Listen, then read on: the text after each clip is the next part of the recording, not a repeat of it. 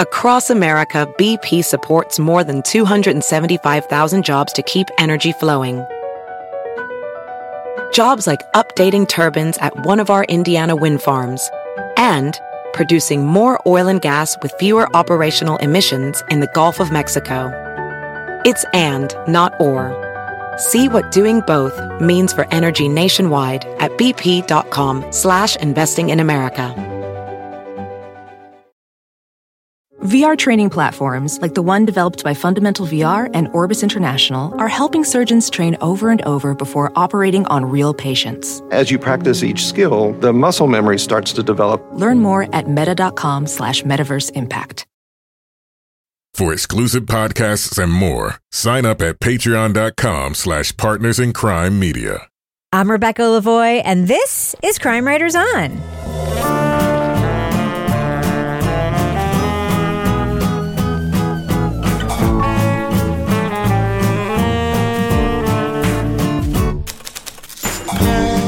Crime Writers On is the original true crime review podcast that digs into true crime, pop culture, other podcasts. And on this episode, why are Indigenous people disappearing from the same tribal area in the Pacific Northwest? And what is being done to solve their cases? We'll discuss the podcast, The Vanishing Point. Joining me to get that done and more is true crime author, TV journalist, and host of the These Are Their Stories podcast, my husband and love of my life, Kevin Flynn. Hello, Kevin. Hello, Rebecca. Also with us is private investigator, certified pet detective, resident cat lady, and author of the Piper Green series of cozy mysteries, Lara Bricker. Hi, Lara. Hey, Rebecca. And finally, our resident doubting Thomas, author of the City Trilogy of novels, host of Strange Arrivals, and our Patreon Deep Dive Book Club podcast host, Toby Ball. Hi, Toby. Hello, Rebecca. Kevin, Yeah. this is Thursday's podcast. It is, yes. What is coming up on Monday's program? Oh, on Monday, we've got a familiar title. It's called In the Dark by Madeleine What? Baran. Yeah, it's called, it's the new uh, In the Dark podcast. It's a four part series called The Runaway Princess. And And it's from uh, In the Dark and New Yorker magazine. and we should mention what? that when this was announced, Yeah. Madeleine Baran also said the team has been hard at work on In the Dark season three, and it will be released this spring. Oh, okay. Yes. So we have a new Thumb season sideways. of In the Dark to look forward to, in addition to this series from uh, the New Yorker that's in the In the Dark feed. I am so excited. We were all so excited to see that announcement from our friend Madeleine Baran. Of course, uh, that show found a new home at the New Yorker, and I am thrilled. Okay, so we're talking about The Runaway Princess. Thrilled, thrilled, thrilled, thrilled. Lara, I have a question for you before we start the program. What is happening behind your head? it looks like an episode of HGTV going on back there. Um, so I'm in my winter nesting hygge sort of phase of life right now. So when I moved into my condo, all the walls were just like stark white. And I've been putting different pictures on and moving them around since I moved in. And finally, I was like, you know, I think actually I need to put some color on my walls. So I've been painting my living room and I'm trying, I have a little like kitchen nook, which is where I'm recording. And I've been trying to decide what to do in my kitchen nook. So I've been painting and taping up paint samples. Yeah, Like people can't see, but just in the, the Zoom view, you've It's got like 30 colors. Yeah, you've got several of those three color swatches just and taped up against big swaths of like gray or tan. Oh my god, there's more. And Kevin, you and I can only make out about a third of what, what the women can. Yeah. I want to get it right. That's the thing. But I'm also indecisive. So I've been painting my living room. I decided now I'm going to paint my breakfast nook just the same color as my living room. But then I'm going to try some of this stick on wallpaper that I'm very excited about that came to prominence during the COVID times. yes. now you mentioned in the last podcast about how you were listening to the podcast while you were painting, slow painting with Yes. a small brush. Yes. Like what is a small brush for a wall? Like- Hold on. I'll, I'll go get it. Hold on. it's going to be some watercolor brush bullshit. All right, let's pause here. and Lara we'll do it. Bricker is painting her living room with a toothbrush. So this is what I painted my entire living room with. Oh my god! It's not oh. even. It's not even. Oh my god! All right. That's what. That's like a No. two-inch brush, right? it's not Three-inch even brush? angled. Lara, that is a deck staining brush. What is the matter with you? No, I have an angled one for the for the top when I do like around the crown molding, but this is perfectly fine. It's very relaxing to paint an entire room with a teeny tiny brush. It's sort of like therapy. Why not get a roller? Because that's really messy. And then you have to put drop cloths on and you have to worry about paint dripping and you have to get it all. This way, I don't get big paint cans. I get the smaller quart size paint cans. She likes and it I to cost as much as possible. and I carry them around the room with my teeny tiny brush and I paint my living room. You got- are you also waxing on and waxing off on the, the car and then sanding the floor the other way? Not yet. Um, Toby doesn't know little- what that reference is, but uh, Karate Kid, man. yeah, there you go. You guys, people are skeptical. And then they came, like, my friend came over tonight because I had made this giant thing of mac and cheese. And I was like, I got to get rid of some of this or I'm going to weigh like 5,000 pounds. And so she's like, let me see your living room. She goes, Oh, that looks much better than I thought it was going to look based on how you described your slow painting. Yes. Lara's doing like the grid method, like they do when they're searching for bones in a field, where she's like, okay, today There's I'm not a dinosaur in your wall, Lara. You don't have to. Today I'm doing this three by three square of my wall. My goodness. Tomorrow I'll do this three by three. And I'm not talking three feet, I'm talking three inches. Just No, this little square. It- you guys, when you come over for my series of Sunday suppers, now that I have stove, you're going to see my beautiful walls and you're going to be so surprised. Yeah, yeah. You're like in True Detective when they sit in that skating rink and just wait for those people to thaw. That's you painting your That- living room. Oh my God, that scene was so disturbing, but so fascinating at the same time. Lara's like, I don't know why they had to stop the hockey game, but I'm we'll get to that eventually, Yeah, right? they could just put the, the people where the Christmas You know tree what? was. I lobby. could bring my slow painting brush and I could have been dusting off those bodies with my slow painting brush. Yes. Are we talking about the new True Yes. Detective? Yes. All right. I yes. was like, I don't remember this at all. Yes. you haven't started watching it, Toby? Now, because I know we're going to talk about it, so I'll That's just right. it. That's Yeah. right. Imagine, Toby, I'm just going to say, imagine your child was doing figure skating lessons and the local sheriff was like, everyone needs to stop because we suddenly need to bring in this giant iceberg in which there are six bodies so that we could watch them thaw over a period of days. See, I find my either one of my kids figure skating to be harder to believe than uh, iceberg full of bodies. you have that skating rink in Durham out by you. What is it? Jackson's Landing? Yeah, outdoor It could skating be rink. at Jackson. Yeah, it could be right there. For those who are asking, yes, in a couple of weeks, we will be talking about True Detective season four, And which is pancakes. called Night Country. We'll also be talking about in a couple of weeks Death and Other Details. So there's some good stuff that we're Oh, going to yeah. be uh, getting caught up on. All right. We're going to be talking about death and other details. Yes. Cool. All right.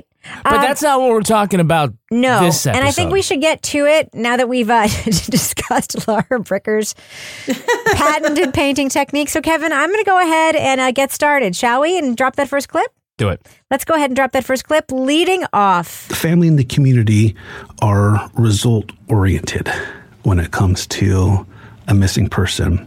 For law enforcement, we have to be evidence oriented. Emmilee Risling was last seen in 2021 on the Pecwan Bridge. Hoopa Valley authorities were unable to determine whether the troubled woman threw herself into the river or met with foul play. Since Risling disappeared, her case has been marked by rumors. You hear things everywhere at the store, or people text you things. They say they heard something from someone else, but no one wants to talk. Emmilee was just another in the growing number of indigenous people who vanished from tribal lands in the Pacific Northwest. All their stories are different. Some deal with addiction, mental health, or domestic violence.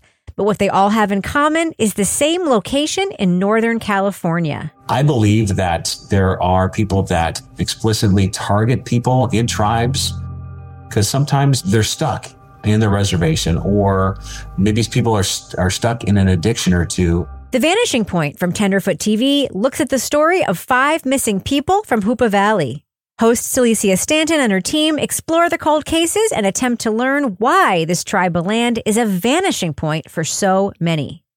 Spoiler alert, we are going to be talking about plot points from the vanishing point. So if you want to remain spoiler free, go to the estimated time code in our show notes for our thumbs up or thumbs down reviews. So, Lara, here we are in our old friendly home, Humboldt County, your favorite place. What do you think about the story being set here? As soon as I heard Humboldt County, I was just like, oh my God. Here we go again. So, Humboldt County, you know, we've had obviously the stories of the people that go there to go be like weed pickers, or I can't remember what they're called, weed pickers. I'm just going to call them that.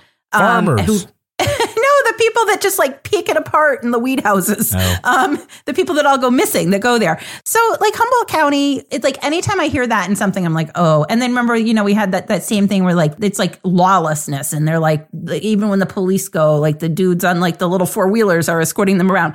So we hear more about this in the context of this this Hoopa Valley tribe that has this huge history of unsolved missing person cases and also like a lot of other stories that we hear about indigenous people we've got a lot of domestic violence and a lot of substance misuse and a lot of situations where people feel that the police aren't following up because these are indigenous people. And in this case we also hear about some really fucking remote areas where this tribe is that when you know already that like Humboldt County is like Murder Mountain, like that was very remote and scary. But now we're hearing about places that are even more remote. And to me, having a little knowledge going in, but then hearing about that, you just feel like this sort of sense of hopelessness when you hear about the fact that we're going to be listening to stories of people that are trying to find family members who have disappeared in that extremely remote area. You know what I hmm. mean? Yeah. Yeah. Yeah, it seems like the Venn diagram,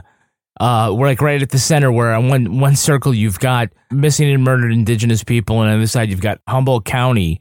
And they just come together. It's like uh, adding salt to salt water when it comes to these kinds of issues. I mean, uh, you said we've heard these stories in you know, missing and murdered and murder at Bighorn as far as the issue of, of uh, missing and murdered indigenous women, as well as in the Emerald Triangle and, like you said, Murder Mountain. And I think that Sasquatch thing, too, Yes. also took place. And, and uh, That Sasquatch thing was so stupid. what's it? Yeah.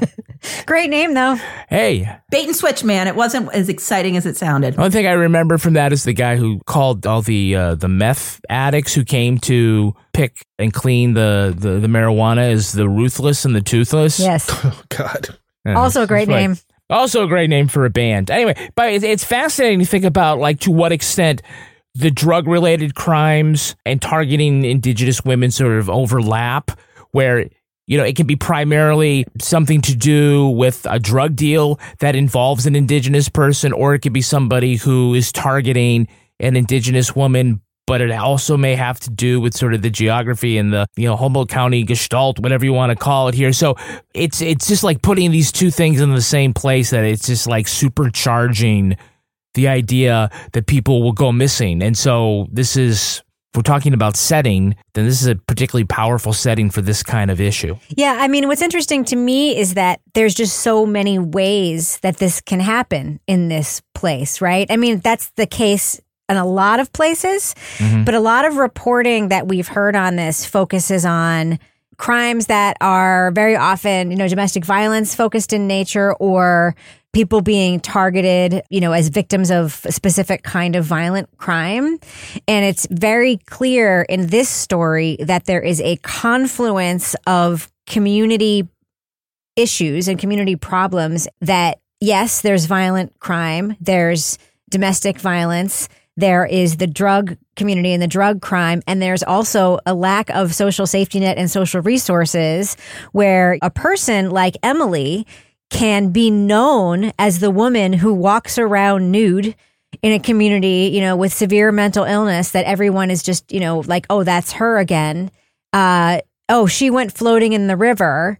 And that could be also seen as something that she would do Mm-hmm. and then is never seen again. And how do you begin investigating that? What kind of crime could it be? Is it a crime? It could be so many different things. And Toby, this podcast does tackle a variety of different kinds of stories. I mean, it focuses on Emmilee predominantly at the beginning, but then later in the podcast, it does sort of like zoom out and focus on a, a variety of different kinds of stories. How do you think it sort of handles that, you know, spectrum of stories in this location? Yeah, no, I think that's that's one of the things this podcast does well is sort of showing that it's not there's not a single source for you know the missing and murdered indigenous people. As a matter of fact, it goes beyond just women, and there's a guy in this too who's who's missing, and people don't know where he is. But I do think it's as Kevin and Lara were kind of talking about, you know, there's a bunch of factors that kind of play into this being sort of particularly confounding in terms of trying to find people in the geographical situation with all these mountains and forests that are that are basically unsettled. But I think a lot of it, you know, it's stuff that we've seen before in the different things that we've watched, especially last year. So I think it, it sort of it sort of continues on that, and this feels like a little bit more of sort of an introduction to uh, missing murdered indigenous people type crimes, as well as sort of the social ills on uh, reservation lands that are prominent across most reservations. And to me, that was one of the things that was kind of hard to wrap your head around is that this is a sm- not a big place. This reservation, they say it's 12 miles by 12 miles. I mean, it is small compared to like the Navajo reservation, which takes up like half of Arizona. Mm-hmm. And you just take a look at what's happening there and sort of extrapolate it across other reservations. And it's just, it, it's incredible that this is not a problem that gets more attention or, or that doesn't seem as urgent as it ought to be. As a matter of fact, the whole reason why you have to have a podcast like this is that it really doesn't get much attention. Like you can go months, I would assume, reading the Washington Post or New York Times or watching CNN or whatever and not get anything on this. And it's just this sort of ongoing tragedy, which, you know, historically is of our design, right? Uh, and when I say our, I mean like white Europeans who eventually settled here. So, yeah, so I thought that was part of the thing that was effective is that it does give you sort of a sense of greater than one case or greater than one type of tragic circumstance. It's like there's like all these different things that kind of go together to create this environment in which these horribly tragic things are actually fairly common to the point where, you know, again, a woman could be walking around naked in town and, you know, it's like, uh, there she is again because there aren't the services there available to help her. But the real tragedy would be not joining us on Patreon. Oh, Kevin. What? That's the real What- tragedy. The real tragedy would be to not join us at patreon.com slash partners in crime media where you get all sorts of exclusive Why isn't pod- that being reported in the Washington Post? I know. I haven't seen it even once. all podcasts matter is what I say. Kevin, What? Jesus Christ. I'm just saying. Jesus Give us some love there. You'll really love Oh my God. listening to the Crime Writers on After Show. Lara Bricker's It's Leave It Kevin to P. Bricker Flynn. podcast. Ah. Toby Ball's Deep Dive Book Club. Toby's going to be talking about the Angel Makers in the next podcast. We also have Marry with Podcast. And I mentioned Marry with Podcast where Rebecca and I dole out a, a relationship advice. My advice is better. Your advice is better. Superior. One new thing I want to let you know is that if you're interested in what some of our favorite things are to buy and you want to buy them too, you can check out our special shop at Amazon. Go to Yes. amazon.com slash shop slash crime writers on. See some of our favorite picks. We earn a commission from qualified purchases. We'll be having more about that in the show in the coming days. Can I just say something quick about that? you may. I get a lot of questions in our Facebook group about my skincare routine. I have created a list in our Amazon shop with every fucking thing I have ever used on my face in the last couple years. Everything I use to burn off my skin is on that list. All the acid shit I use. So go to that Amazon shop and you'll see all the stuff I use. Our storefront is amazon.com slash shop slash crime writers on. All right, Kevin, before we end the business section, I have a question for you. A very important question. All right. Romper room style. Do we have any Patreon patron saints of the week this week? Our Patreon patron saints are Kate Ariel and Jennifer Edwards. Kate. Bless you. Jennifer. By the way, have we ever had Sav yet? Have we had Sav yet? Uh, our friend Sav Haley. Yes. She asked me once why she had never been picked for uh, Patreon Saint of the Week, and then she said, "I remembered that I've actually subscribed under Uncle Milty. Yeah, fake name. Yeah, something super goofy. So Yes. no, Sav, until you change that. Oh, all this week right. it's Kate and Jennifer. Kate, They Jennifer. deserve it. They use their real names. Thank you so much for supporting us on Patreon. Oh, I think that might be Kate's middle name and not her last. That's cool. We respect that. Kate, thank you. And Jennifer, thank you for supporting us on Patreon. Thank you, everybody who chips in a few bucks a month to support our work. You really help us get this podcast made. You help us make all the extra stuff we put back there for everybody who supports us on Patreon.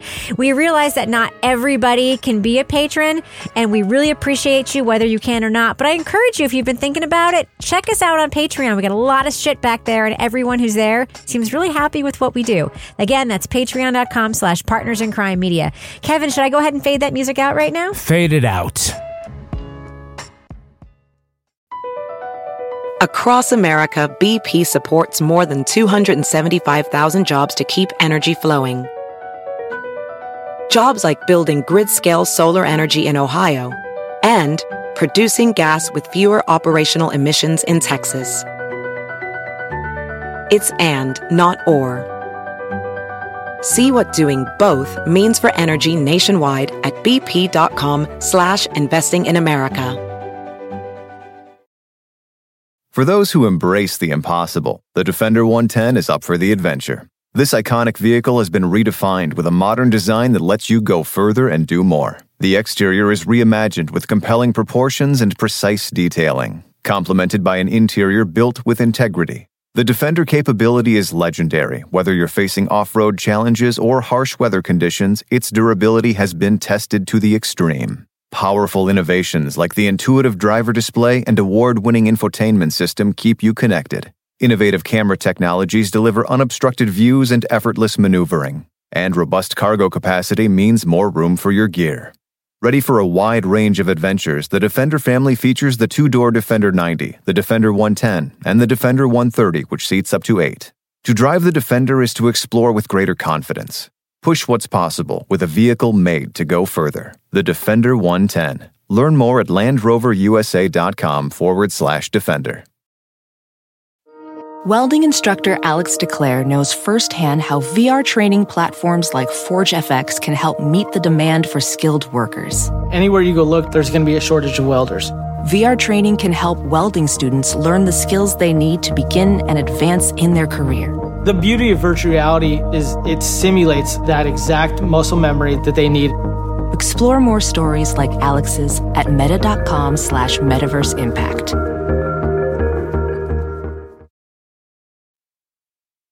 All right, so Kevin, before you made that horrible transition into the business section, As I'm known for. um, Toby was talking about uh, sort of the range of stories and you know them not getting a lot of attention. Mhm. How this is kind of like like an intro class. This podcast, Right. I just want to say something about that because this podcast is featured both in its own feed and in the Up and Vanished feed.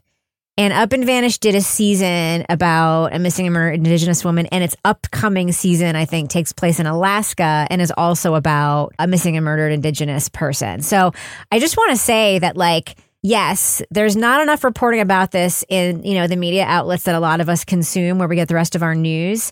Up and Vanished is a hugely popular feed. And I just want to say the fact that like the platform is being used for this, and even if it feels like a primer for those of us who've consumed a lot of this content, a lot of people out there who consume true crime are not consuming the kind of content that we are consuming like so deeply all the time. And I think it is fucking awesome that they are spending money and resources and putting this content both in its own feed and on the Up and Vanished feed because that's like expensive, valuable space. Toby? Yeah, I just wanted to say I wasn't trying to insult it by saying it was Oh, no, like I a know primer or whatever. I mean, I was trying to make the point that it's. I think it's important. you know. Yeah, no, absolutely. No, but I, I agree. And I, I agree with bo- what both you said. Because, like, we have obviously listened to Connie Walker and all that. So, this is not new news to us. These are new cases to us. Right. So, Kevin, do you or do you not sort of feel like this is a great use of this platform? I do. And like I was going to note that, yeah, that Up and Vanish had done a, a an MMIW case in one of its seasons, and I do commend them for sort of sticking with the issue instead of just moving on to something else. I think what sort of sets this apart is that it just comes up as we're just going to tell you five stories. Right. So it's not really trying to go and explicitly go out and find what happened to, to Emmilee or Virgil Bustle or anybody like that. Because I think at some point someone like talks about how to spread the word, just like washing the dishes, right? It's at the very end. So like just keeping their memory fresh, talking about the issue, spreading the words, these little things that you can do that may have larger benefits, but even if not, it, it's worth talking about their cases, even if it's not clear that doing so would make a material difference, it is important to keep it up because when Connie Walker hit the scene with the first like uh, missing and murdered, this was new to us and we were blown away at how prevalent the problem is. And I still always have my breath taken away when I think about what is happening around this issue Yeah. and around all the people that it affects. It's like I don't think we can we can do too many of these. No. And meanwhile, there's like 10 million podcasts about Maura Murray, right? Yeah. and it's like, eh, seriously, this is like, eh, there's like so many cases where there's like 10 million pieces of media about one person. Mm-hmm. And here we have one piece of media that covers five stories. And I think that that's great. Lara, one thing that you noted that I thought was interesting too is that we've got a cop integrated into the storytelling. And to me, that shows uh, a lot of trust building in the community that they have, you know, the voice of a cop, the voice of a PI. Can you talk about that a little bit? Yeah. So, as in the Navajo Police Class 57, where we hear and witness a lot of people that are getting into the police force that are part of this community, where everybody knows everybody. You know, in this podcast, we have Greg, and like he talks about how he knew Emmilee personally, how she babysit his daughter. He talks about when he goes out on calls within the community where he does know people and people say, Oh, Greg, I'm glad it's you. But what I appreciated was that he put some context on the challenges in this community with regard to mental health, how there's like only one mental health hospital that's in this region, it's an hour away. But even if you get there, guess what? There's only 16 beds available. So he's talking about the lack of resources. And then we also have the former police officer who's now a private investigator who talks about the challenges of getting the case with Kadisha moving along and investigated and how like you find information and be like, oh, do you want to follow up on this? And they'll be like, no, no. And so you hear about the way that, you know, there's mental health challenges in the community, but also the lack of resources. And in some regard, it sounds like, I won't say initiative for investigation, but the lack of desire to follow up on certain investigations in the community from people involved. And so you can really understand why, you know, you've already got a community where you've got higher incidents of domestic violence and substance misuse. And now we have other roadblocks in the way to help people. And there was, I think it was only 3,000 people living in this area. So this is a very small community with a lot of issues that are making it really hard for people. And hearing from those police officers in two different situations who have been involved in that community really highlighted why we are hearing about so many of these missing and murdered Indigenous people stories. Yeah, I like the ride along too to the potential witnesses' house where it was like, you know, it didn't feel like uh, we're just going to roll up on this guy and it, like he was, we was with them. Where are you knocking on Frank's door? No, I don't. I don't want to. Now that we're here, the team is a little hesitant to just go knocking on doors, particularly after some of the rumors they've heard. You don't want to? it's No, right I- there. Oh, I think one or two people could go over there, and it wouldn't be too intimidating. Yeah, I think that. I just don't think it's appropriate for all of us to be. Well, we would not walk up there with all of us. I wouldn't go either. If you wanted to knock on there, we're here. I mean, he's not going to do anything. Yeah. All right. I just want to say I listened to this in my car for about half of it, and then I listened to I listened on headphones for the other half. The audio production in this podcast is superior. I think it might be produced in Dolby Atmos. I'm not sure, but the audio production is superior. It sounds like a movie. The field audio is superior. The music mixing is incredible. The surround sound effect is incredible. And like a scene like that, when they sort of walk up to the person's house, it's like, so far beyond the boots on gravel experience because it's mixed in surround. So you sort of hear, you know, the door knock and then you hear the cop sort of behind her. And it's very, very atmospheric, this show. You're, if you feel, if they're on the bridge, you feel like you're on the bridge. If you're in the car, you feel like you're in the car. And it adds a lot to a show like this that's about a place. And I don't usually think a lot about, you know, we go to podcast conferences and they're like, mix your show in Dolby Atmos. And I'm like, fuck you, no. But like in this podcast, I'm like, oh yeah, now I understand why they're saying that we should do that. Not us, but shows like this. It just, it made a huge, huge difference for me. Toby, you have an interesting note here that I wanted to get to about uh, the USSR criticizing the United States around this issue. Can you talk a little bit about that? Because that's something that I did not know about. Please, comrade. Uh, yeah. Um, you know, I don't know if I have a ton to say about it, but I do remember that, you know, during the Soviet Union days, that was one of the things that the Soviet Union would bring up all the time when we'd be like, well, what are you doing here? What are you doing there? They'd be like, what about the genocide of the Native Americans? Like that was like, as much as we tried to demonize them for different things, like that was one of the things that they looked as being like this big sin that showed the essential rot behind our culture or whatever. And I, you know, I, I remember at the time being kind of taken with it, which is there's not a great response to that, right? I mean, it's just like it's like, yeah, this is what happened. I mean, it, it seems like the two big sins of our our history are slavery and the genocide of of the people who were here when the colonists came. So, yeah, it's always kind of stuck, I guess, in the back of my head about, you know, sometimes it's hard to kind of perceive your own country or culture the way people outside do and again, I think it's something that people prefer not to think about or just don't think about, even if they don't even like make that decision that they're not going to think about it. Well, it certainly helps that we have uh, we have put them on reservations, right? Yeah, I mean the the reservation. I mean that's like part of the culture of being able to ignore this problem, right? Right. And then a lot of uh, Native Americans live off reservation, particularly in urban areas. But yeah, and I think just the way our government has approached these reservations, which are set up by treaties, but essentially treating them as sort of more like vassal states or other kinds of countries in which we're sort of doing a foreign policy and like taking sides about who leads and, you know, at times sending in not troops, but like the FBI certainly in Pine Ridge.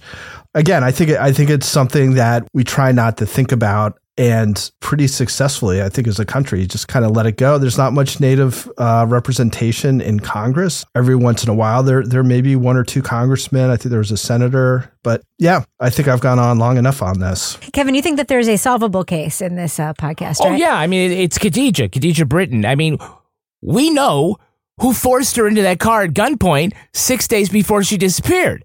And I think it's again, it's one of those things where the cops sort of, I think we all kind of know who is behind it, but you can't prove that. And it's one of those things I think where they're probably waiting for somebody to say something to corroborate something.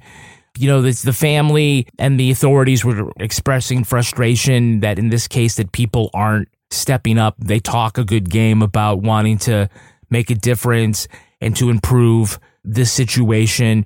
But in this case, nobody's stepping up. It's possible nobody else knows anything, but it really seems like this is a case that could be solved, that this is not perhaps death by misadventure in the river, nor is it perhaps, oh, I don't know, um, somebody who's hitchhiking who gets, you know, taken. You know, this really seems like we've got a suspect and a motive here, and it, it could be solved. Yeah. BP added more than $70 billion to the U.S. economy in 2022 by making investments from coast to coast Investments like building charging hubs for fleets of electric buses in California and starting up new infrastructure in the Gulf of Mexico. It's and, not or. See what doing both means for energy nationwide at bp.com slash investing in America.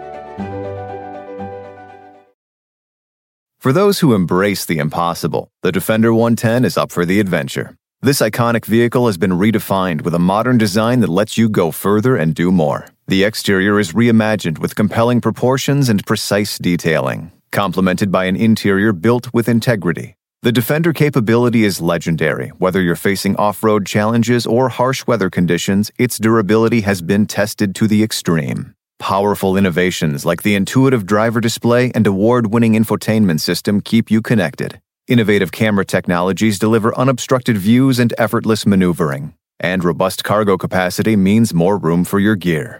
Ready for a wide range of adventures, the Defender family features the two door Defender 90, the Defender 110, and the Defender 130, which seats up to eight. To drive the Defender is to explore with greater confidence.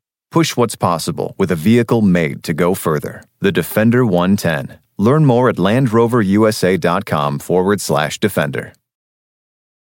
Professional welder Shayna Ford used VR training developed by ForgeFX to hone her skills as a welder. The more time that you spend practicing it, that's what separates a good welder from a great welder. VR training can help students like Shayna repeatedly practice specific skills. Virtual reality definitely helps because the more muscle memory that you have, the smoother your weld is.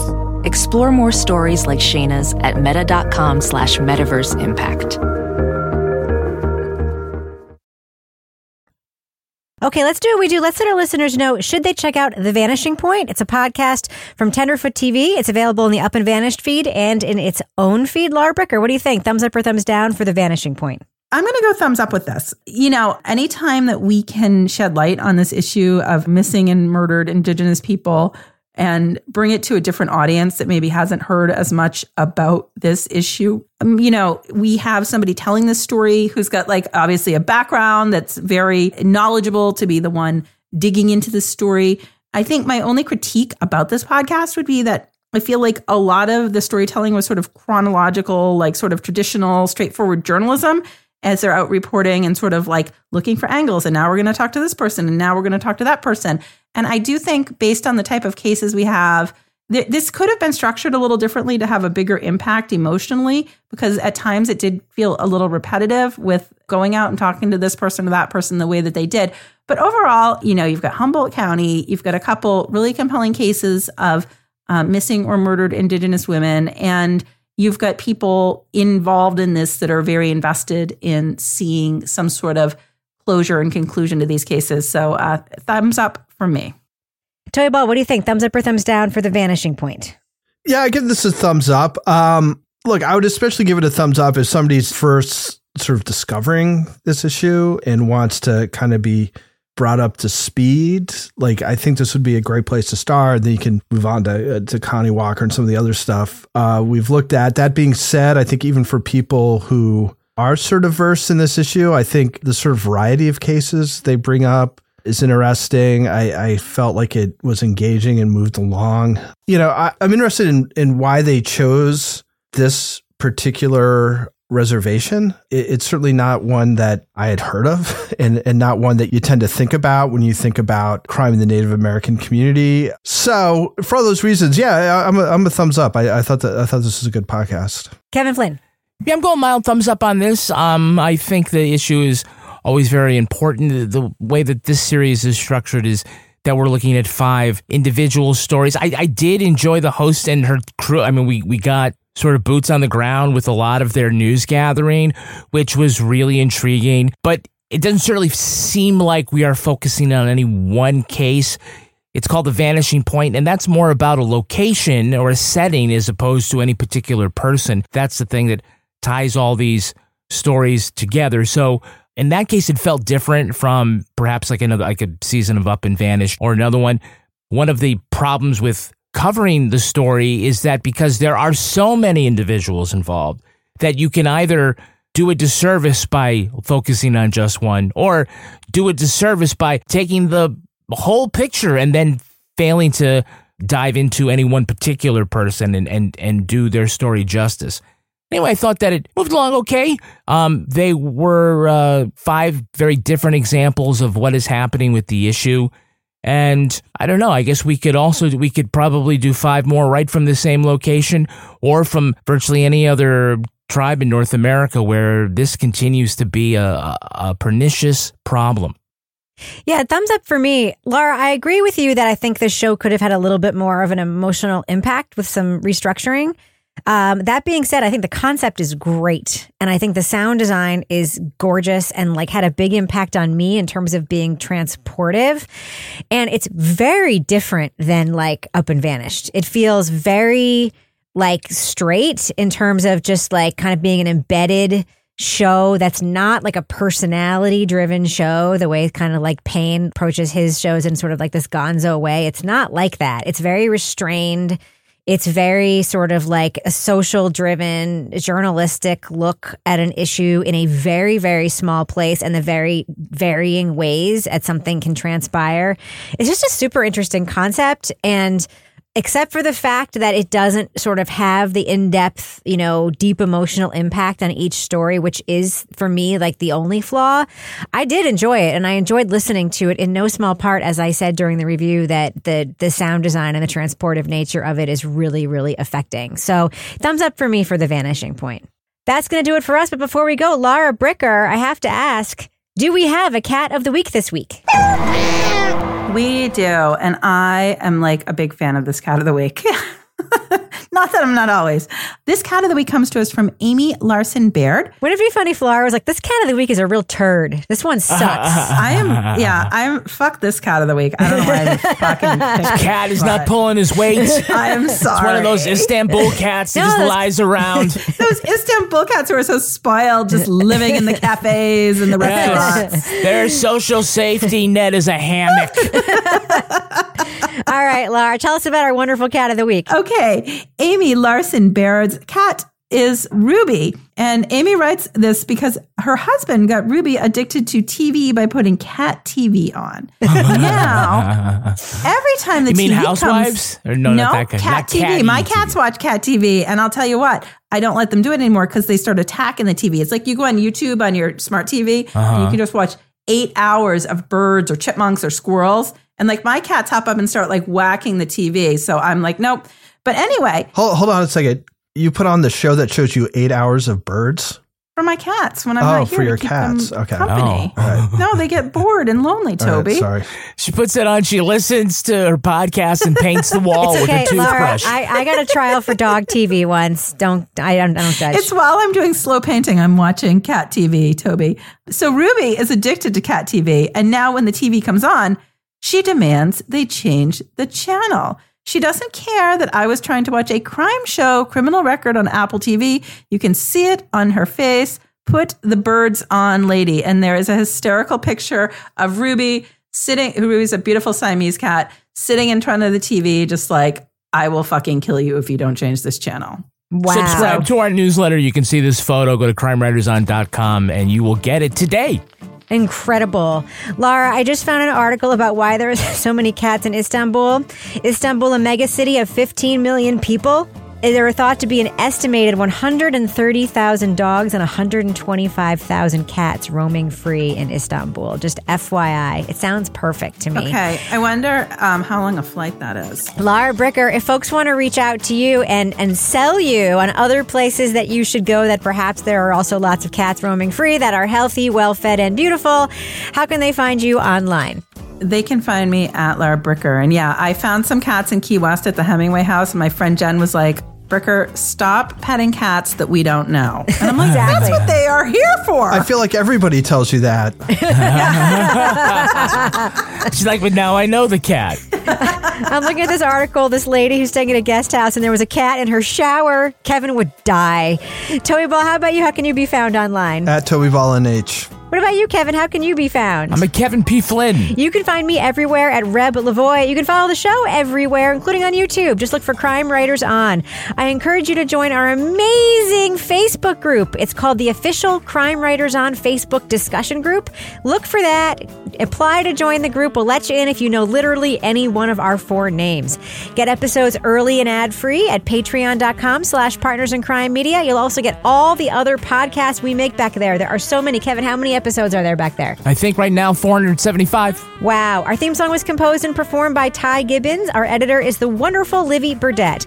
The executive producer of this program is the incredibly sexy Kevin Flynn. Yeah, baby. This show was recorded in the Treehouse Yoga Studio above the Mockingbird Cafe in Bay St. Louis, Mississippi studio, otherwise known as Studio C, The Closet, in our New Hampshire basement, where Kevin has also been known to walk around naked. Pretty much to the shock of all of our neighbors and to my chagrin. On behalf of all the crime writers, Remember thanks the so much for listening. We will catch you later. Check them out. Be ready for the graphic sex in the new True Detective. And ghosts. It, I like the ghosts. Yeah. Okay. There's ghosts in this? Oh, There are. Jesus. And balls. And ghosts. Balls and ghosts. And the Beatles. and ghosts. and polar bears. This is not getting me. This is not getting me super excited about this. tongue. Oh, the tongue. I love it.